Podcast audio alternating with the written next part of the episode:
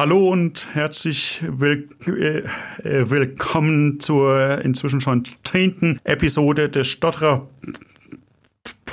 Podcastes Mannheimer Morgen. Mein Name ist Sebastian äh, Koch und ich spreche auch im Jahr 2021 hier mit Experten und mit Betroffenen rund um das, das, das Thema Stottern und nachdem ich mich in der letzten Episode mit der stotternden Regisseurin Birgit äh, unterhalten habe, habe ich heute am Telefon Thilo Müller. Herr Müller arbeitet in äh, Bonn als Sprechtherapeut und hat unter anderem ein, ein Buch herausgegeben, geben, äh, dass ich mit dem langfristigen Erfolg von äh, Stottertherapien beschäftigt, aber auch mit der Frage, was passiert, wenn Stottertherapien und Sprechtechniken überhaupt nicht äh, klappen. Und exakt über, über diese Frage spreche äh, sprech ich heute. Hallo, Herr Müller. Hallo, schönen guten Abend. Äh, Herr Müller, Sie, Sie sind auch selbst Betroffener, Sie stottern. Äh, wie viele Therapien haben Sie in Ihrer Stottererbiografie denn inzwischen schon, äh, inzwischen schon selbst hinter sich gebracht? Oh, das ist eine schwierige Frage, die kann ich gar nicht so leicht beantworten. Also es waren ähm, definitiv seit kleinster Kindheit, sage ich mal, unzählig viele. Ähm, also ich habe auch sehr vieles ausprobiert, was man heutzutage als unseriös bezeichnen würde, also Hypnosetherapien oder sowas wie Energieübertragung und so ein Zeug, ähm, weil die Verzweiflung bei mir eben dann doch irgendwann sehr groß war. Ähm, ich habe natürlich auch äh, seriöse logopädische Therapien gehabt. Das meiste davon eben aber nur in ambulanter Form, so wie es ja die große Mehrheit der Stotternden in Deutschland ähm, eben hat. Äh, nur ist mein Stottern relativ stark ausgeprägt, war damals noch viel, viel stärker ausgeprägt als heute. Und da war einfach einmal 45 Minuten in der Woche nicht ausreichend, um eben tiefgreifend irgendwas zu verändern. Ist, ist, Sie haben äh, äh gerade gesagt, dass Stottern ist bei Ihnen stark ausgeprägt. Äh, davon habe ich, äh, habe ich im Moment noch überhaupt nichts gehört. Ja, das ist jetzt im Moment gerade, ähm, mag das so rüberkommen, ist nicht unbedingt ähm, so aussagekräftig, so für den überwiegenden Alltag, sage ich mal. Ich bin jetzt gerade so in meinem Expertenmodus, in meiner ähm, Expertenrolle und ähm, das kennt ja jeder Stotternde ein bisschen von sich, dass er bestimmte Situationen hat, in denen er relativ frei sprechen kann. Das hängt natürlich auch immer von der Tagesform ab und so weiter.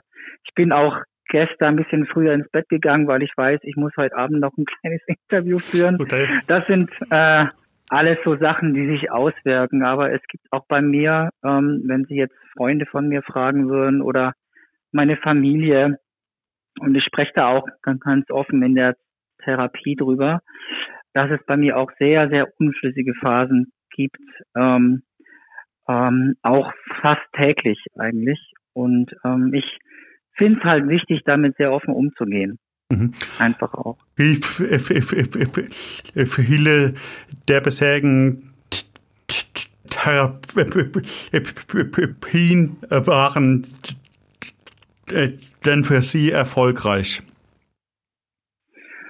Also ähm, das ist jetzt auch wieder schwierig zu beantworten, weil jeder natürlich Erfolg für sich anders definiert. Mhm. Also ich habe ähm, ich habe gelernt, ähm, früher ist es mir zumindest in vielen Therapien, auch eben teilweise unseriösen Therapien, so vermittelt worden und das wird teilweise ähm, zu meinem zu meiner großen Verärgerung auch im Fernsehen häufig so dargestellt, äh, dass eine Therapie oder eine Sprechübungsbehandlung nur dann erfolgreich ist, wenn der Stotternde hinterher nicht mehr stottert und eben mehr oder weniger total flüssig spricht und sozusagen vom Stottern mehr oder weniger geheilt wird. Ne?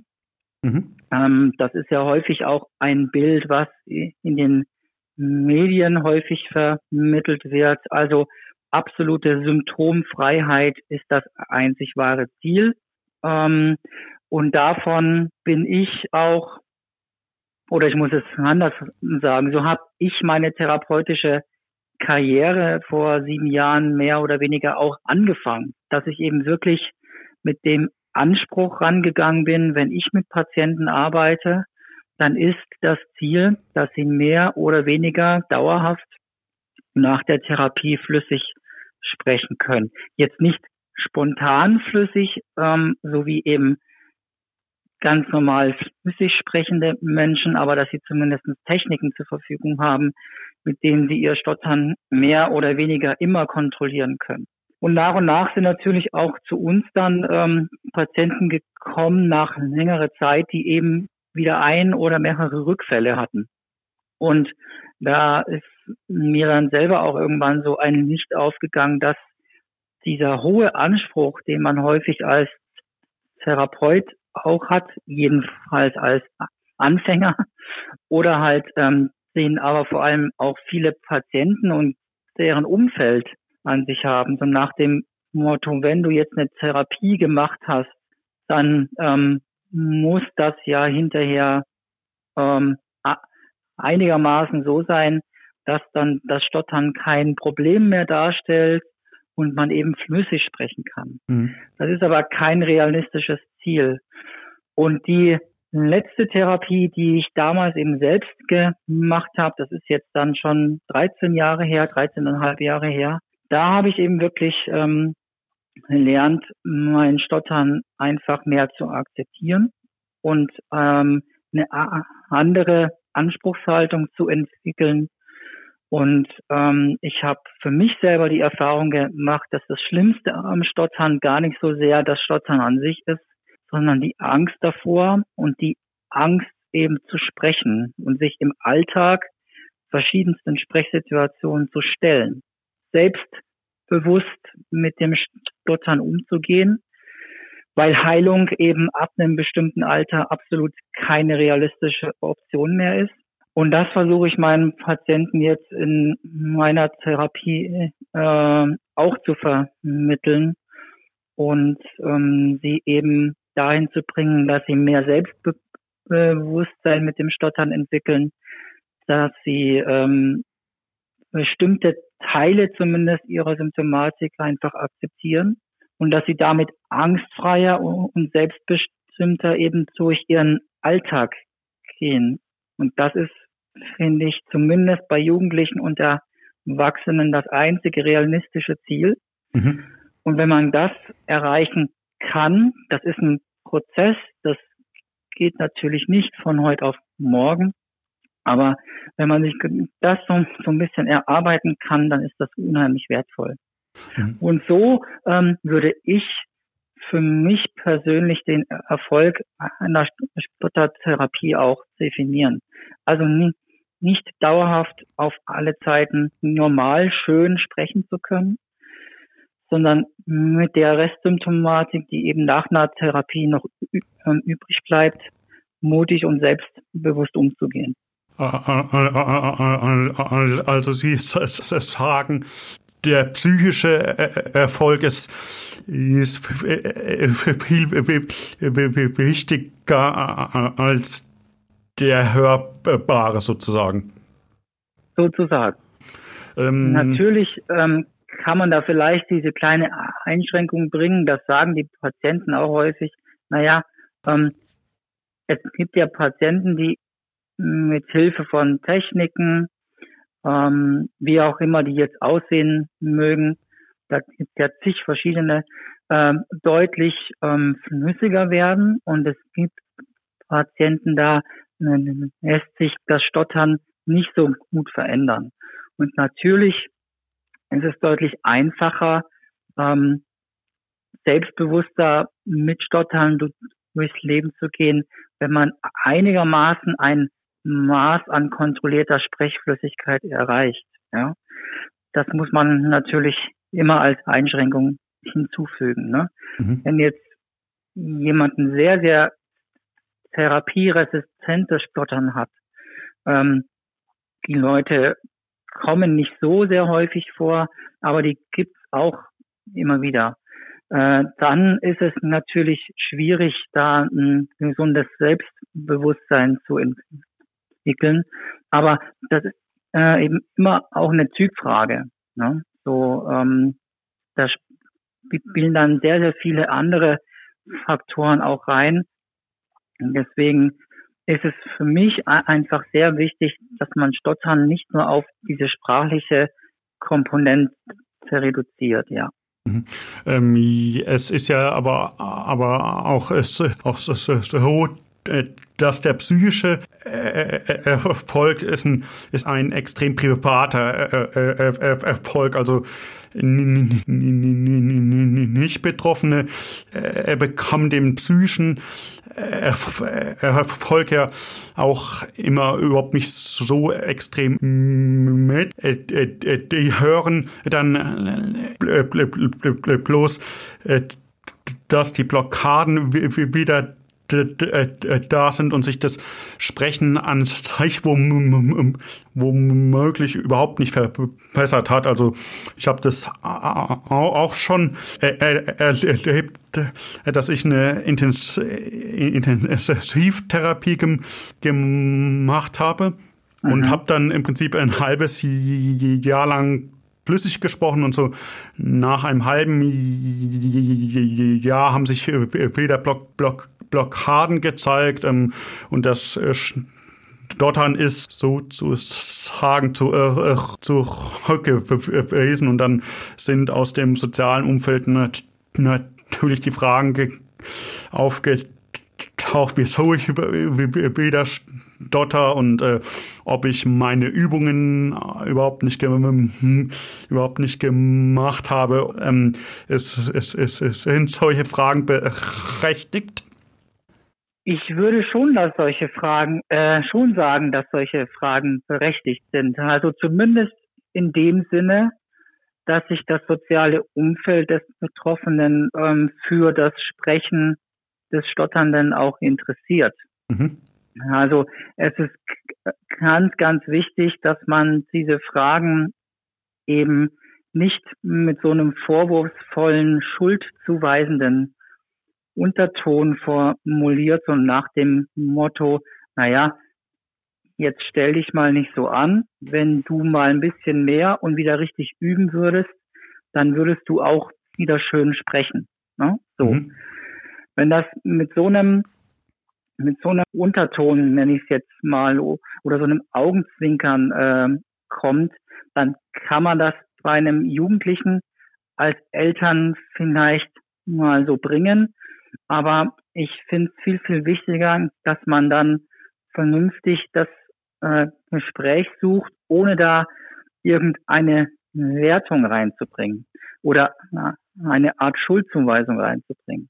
Ne? Mhm. Ähm, weil der stotternde Mensch, der ähm, macht das ja nicht aus Faulheit ähm, in der Regel, dass er nicht mehr so viel übt, sondern das hat ja alles auch ein bisschen erstens mal was mit Anstrengung zu tun und zweitens mal ähm, können sich nicht stotternde Menschen in den seltensten Fällen, klar, wie sollten sie auch, sich vorstellen, wie es ist, wenn man eben mehr oder weniger den ganzen Tag sein Sprechen beobachten muss, irgendwelche Arten von Techniken Modifikations- oder Fluency Shaping Techniken anwenden muss.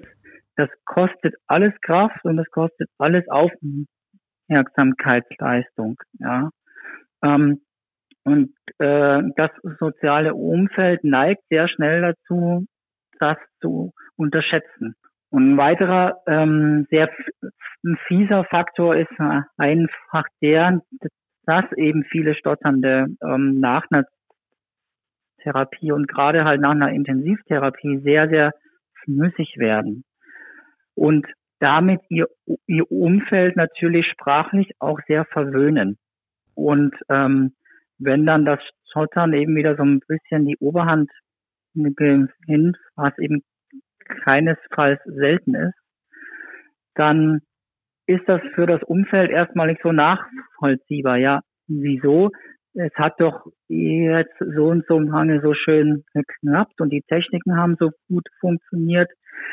Das muss ja irgendwie damit zu tun haben, äh, dass er sich nicht mehr so wirklich anstrengt. Und da muss man halt einfach das Gespräch suchen und es ist Aufgabe des Therapeuten, das Umfeld auch dahingehend entsprechend aufzuklären und zu sagen, ähm, das ist eine sehr hartnäckige Störung und eine sehr therapieresistente Störung. Und ähm, es ist mal nicht so nebenbei mit so einem bisschen Üben und ein bisschen Schönsprechen jeden Tag getan, sondern da gehört sehr, sehr viel dazu. Und es ist eine langfristige Sache. Es ist eine Langzeitaufgabe, an diesem Problem zu arbeiten. Und man hat nicht in jeder Lebensphase so viel Nerv und Lust und Zeit, immer die Bearbeitung des eigenen Stotterns und Sprechens an oberste Stelle zu stellen. Und da ist es halt wichtig, mit den Betroffenen und den Angehörigen drüber zu sprechen, sowohl als Therapeut, aber eben auch die Betroffenen selber ähm, müssen dann da halt für Klarheit sorgen. Worum hängt denn es überhaupt zusammen, dass nach einer gewissen Zeit äh, äh, äh, sprecht Techniken, die am Anfang noch noch noch ge, noch geklappt haben nach nach, nach einer gewissen Zeit dann überhaupt nicht mehr klappen. Na, das hat mehrere ähm, Gründe, die man da vermutet. Ähm, das erste ist, dass Stottern, je nachdem wie alt man ist, natürlich ein über Jahre hinweg hoch überlernter Prozess ist. Also jegliche Reaktion, ob das jetzt gedankliche Reaktionen sind oder körperliche Reaktionen, die mit dem Stottern zusammenhängen, ähm, wurden ungewollt natürlich, aber eben trotzdem über Monate oder häufig eben auch Jahre und Jahrzehnte hinweg trainiert, sozusagen. Das heißt, ähm, dass wenn ein bestimmter Reiz da ist, also irgendein Stressfaktor von außen oder auch negative Gedanken, die man sich selber macht wegen einer bestimmten Stresssituation, dann werden diese neurologischen Bahnen im Gehirn eben sofort angetriggert und aktiviert. Mhm. Ähm, und je nachdem, wie stark der Trigger ist, ist dann eben auch die Reaktion darauf sehr stark. Und ähm, dann ist es halt meistens so, wenn man eine Therapie macht und jetzt seit drei Wochen oder seit drei Monaten irgendeine Art von Modifikationstechnik hat, dann ist rein neurophysiologisch das so, dass diese Technik noch nicht so stark sein kann, dass die diesem ursprünglichen Verhalten widersteht. Ja, mhm. und Wenn, dann muss der Stotternde ein ganz, ganz großes Maß an Aufmerksamkeit und Konzentration aufbringen, dieses alte Reaktionsmuster praktisch zu durchbrechen oder dem mehr oder weniger zu widerstehen und dieses neue Reaktionsmuster, also die Technik in dem Falle praktisch einzusetzen.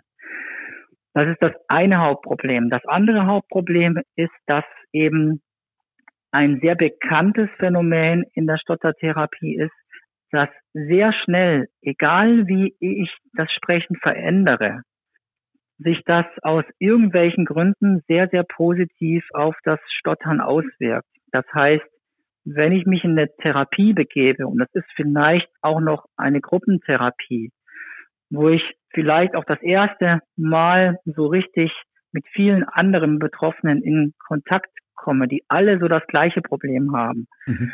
Und den ganzen Tag, wenn wir jetzt von der Intensivtherapie sprechen, so den ganzen Tag dreht sich nichts anderes, ähm, äh, dreht sich alles nur um dieses Thema und um die Bearbeitung des Stotterns.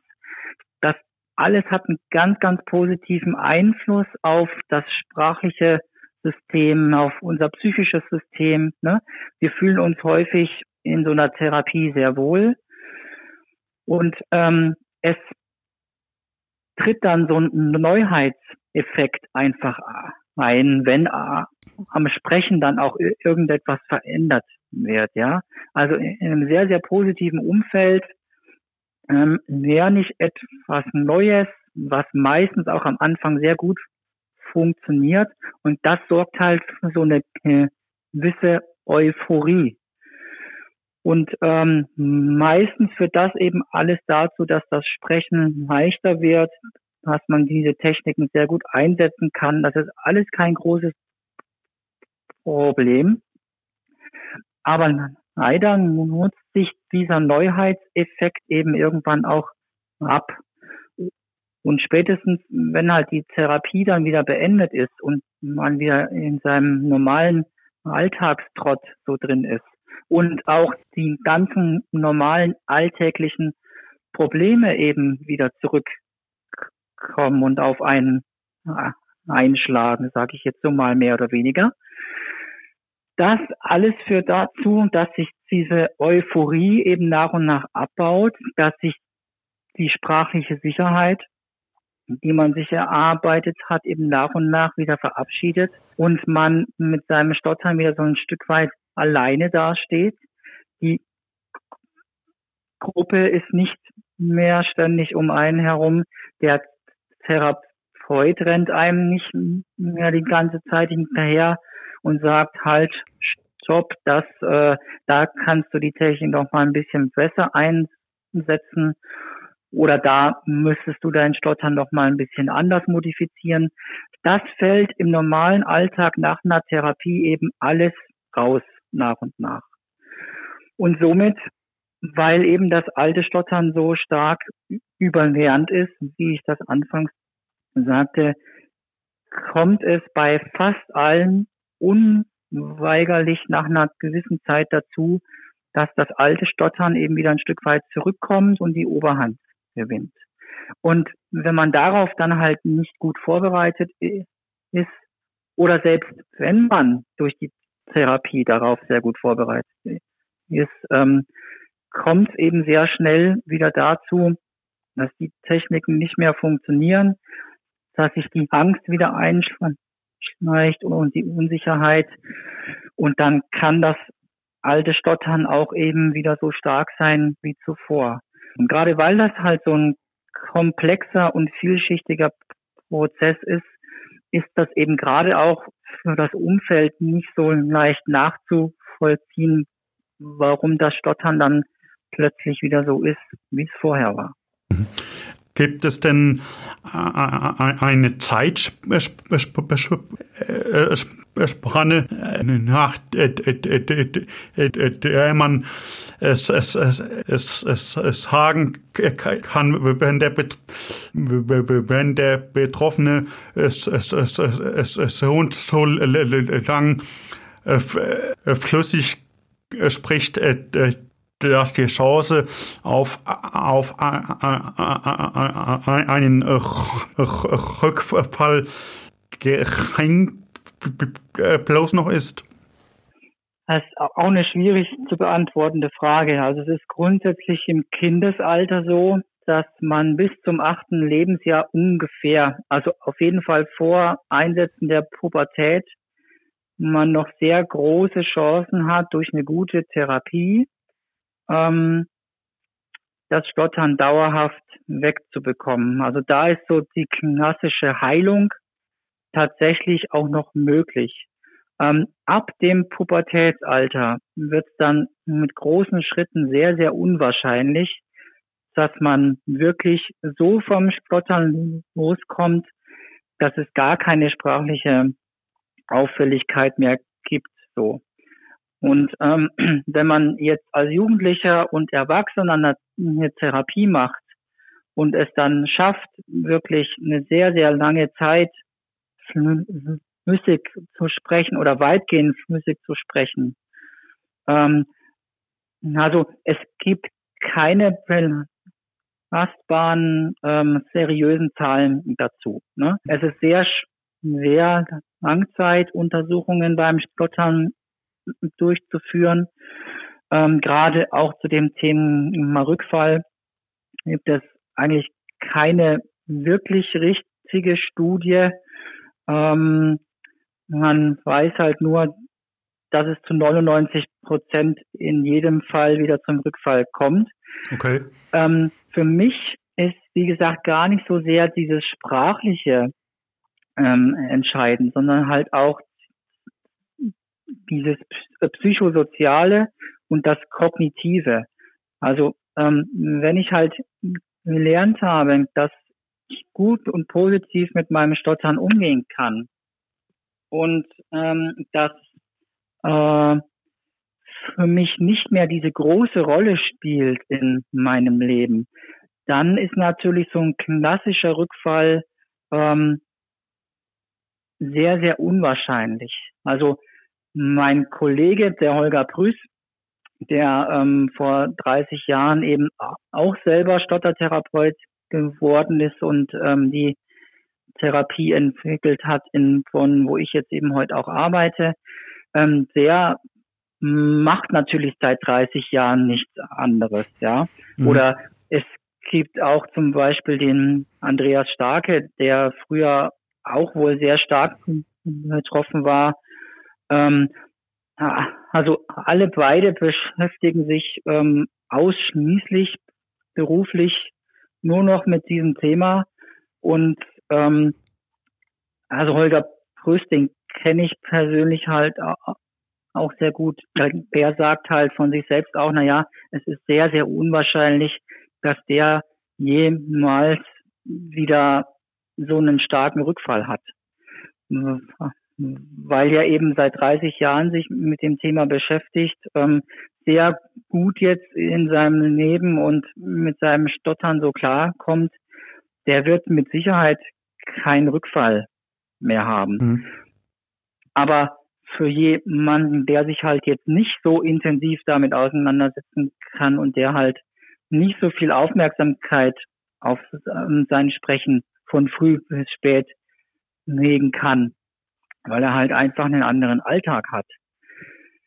Ähm, der äh, wird irgendwann auch seinen Weg finden, sage ich mal. Und wenn er es scha schafft, früher oder später seinen Frieden mit dem Stottern zu machen, dann ist natürlich so ein klassischer Rückfall auch irgendwann sehr unwahrscheinlich. Es also es ist halt eine Frage, die sehr schwierig zu beantworten ist, weil Stottern eben sehr individuell ist. Und ähm, ja, es glaube ich da keine Zahl gibt so, naja, wenn du es schaffst, drei Jahre nicht mehr zu stottern oder drei Jahre dein Stottern gut im Griff zu halten, dann hast du keinen Rückfall mehr.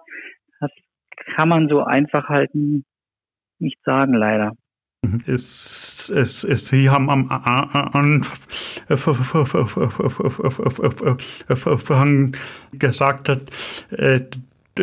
dass sie schon verschiedene äh, Therapieformen äh, probiert haben. Ähm, auch, auch ich habe das äh, schon gem äh, ich habe das schon gemacht. Ich habe mal eine Lichttherapie versucht. Ich habe mal eine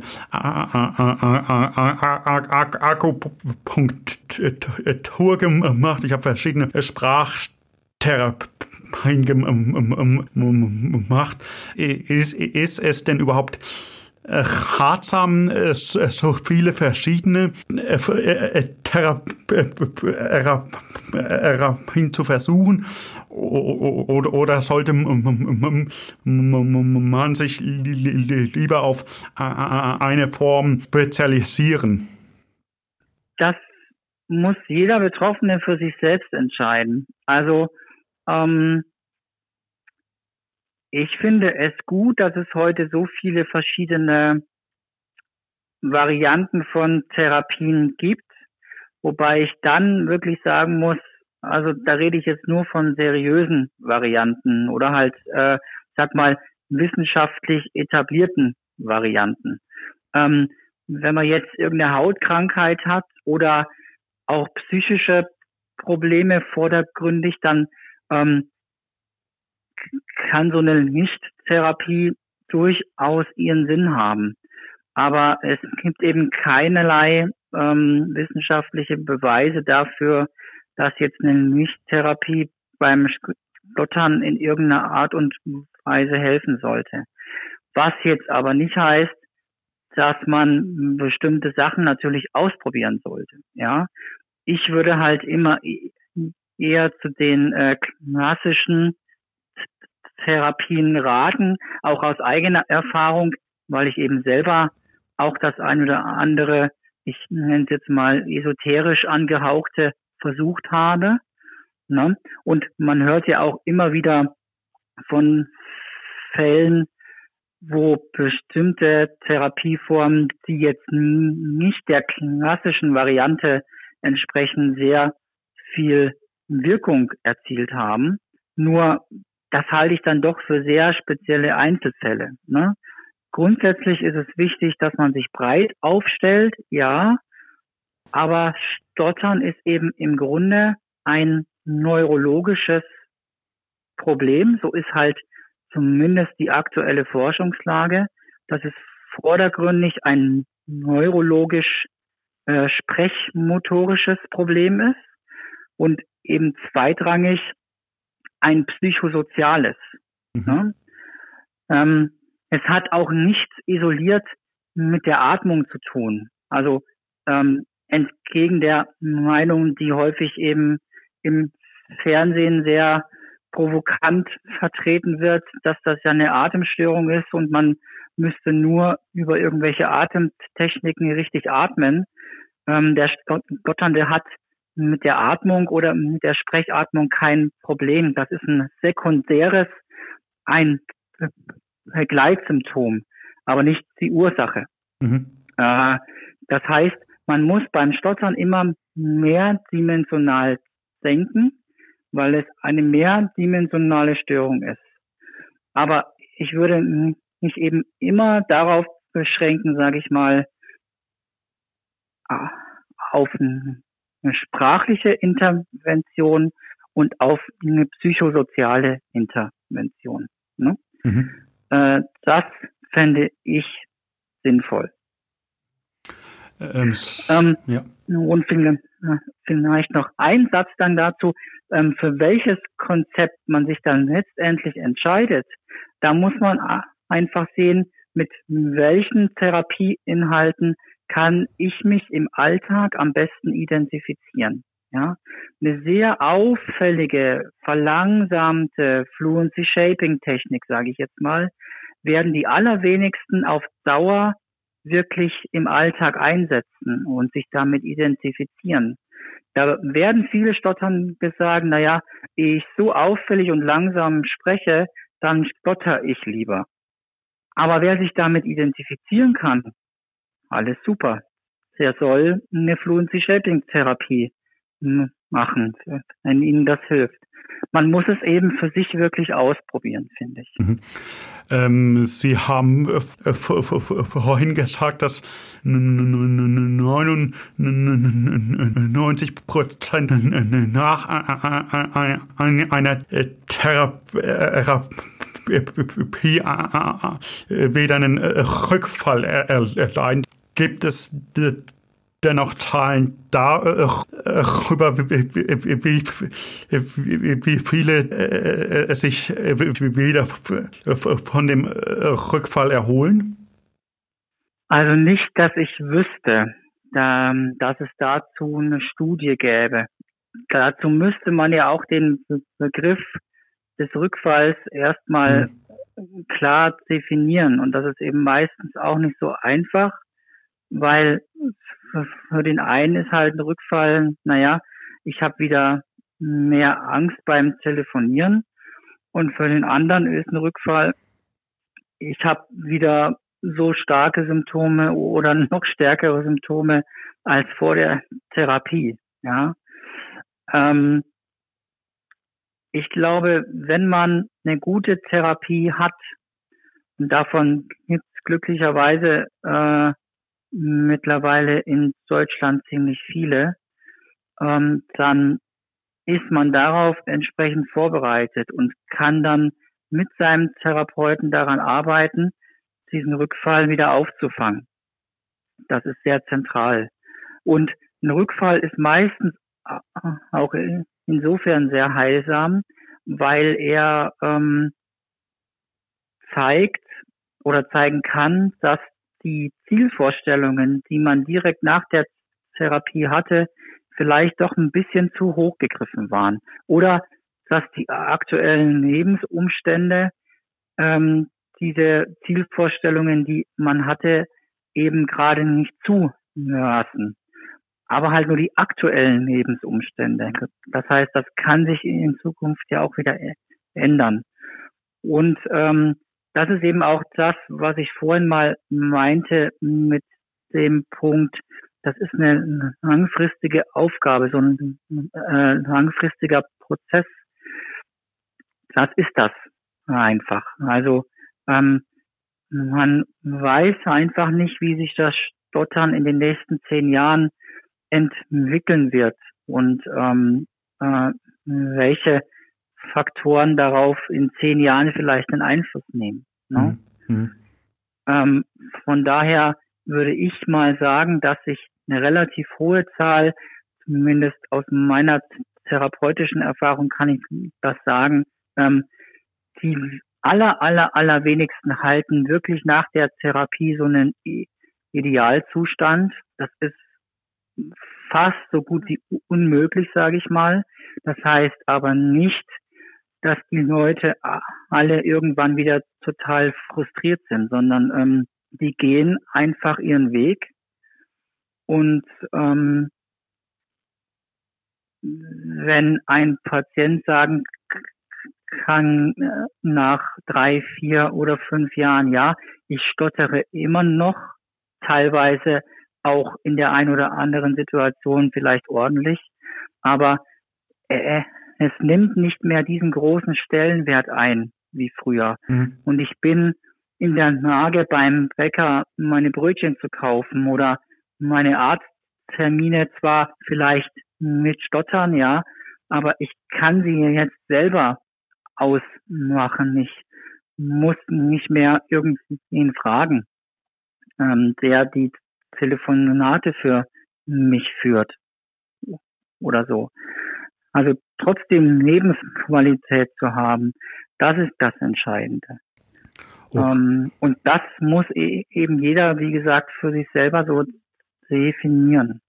Was können denn Betroffene machen, wenn sie einen Rückfall erleiden und inwiefern kann da auch das soziale Umfeld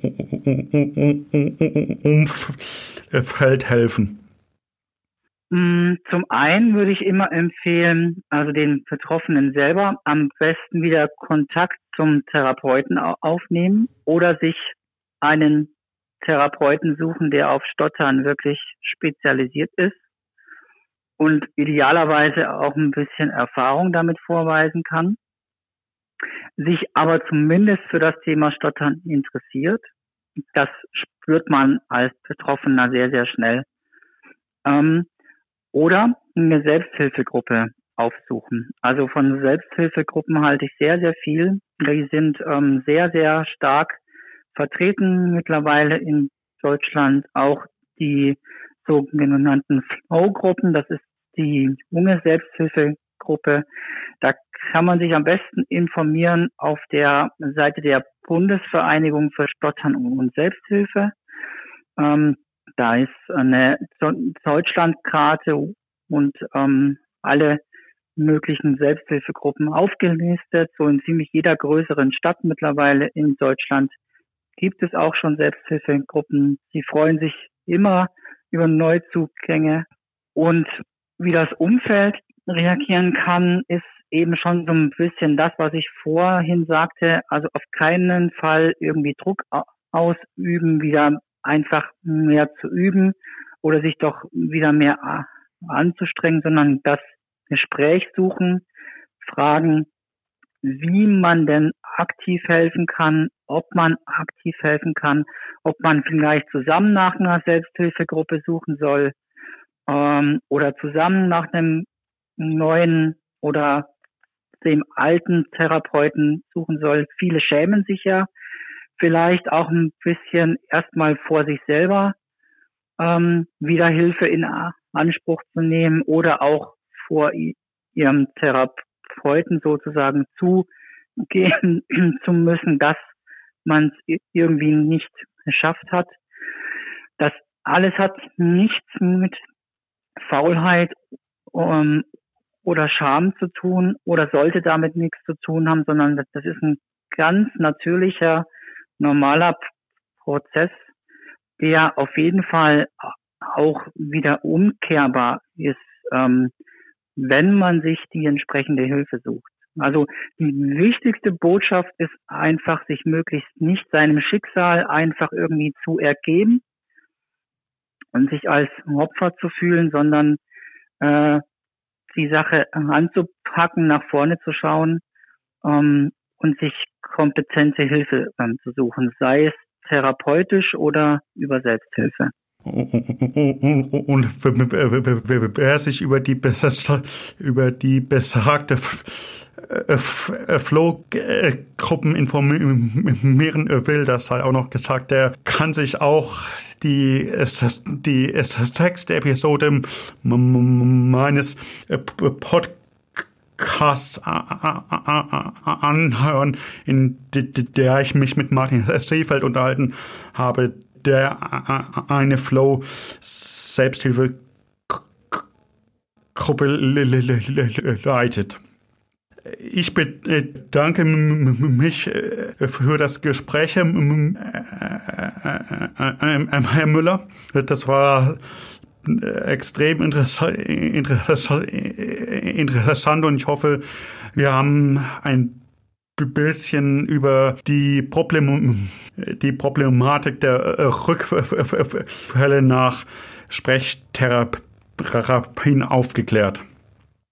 Vielen, vielen Dank auch von meiner Seite, dass ich hier heute sprechen durfte. Es hat mir große Freude bereitet und ähm, ich finde generell solche Formate von Betroffenen für Betroffenen mir sehr, sehr wertvoll mm, und äh, hoffe, dass es noch viele weitere Folgen hiervon geben wird. Ähm, ja, Gotthard ist sehr vielschichtig, sehr interessant und da hat man, glaube ich, noch viel dazu zu erzählen. Das hoffe ich doch auch. Ich bin immer auf der Suche nach neuen Gesprächspartnern oder auch Gesprächspartnerinnen. Und wenn ihr eine Idee habt oder eine Anregung, dann schreibt mir am besten eine E-Mail an ckoch.mamo.de. Ja, und das ist die, ist die zehnte Episode des Stotterer Podcasts des Mannheimer Morgen gewesen. Äh, Im Gespräch war, war, war Thilo Müller, der das äh, Buch Kein Berg ohne eine Täler herausgegeben hat. Ich bedanke mich für, für euer Interesse und eure Geduld und wir hören uns dann in der elften Episode wieder. Bis dahin, ciao.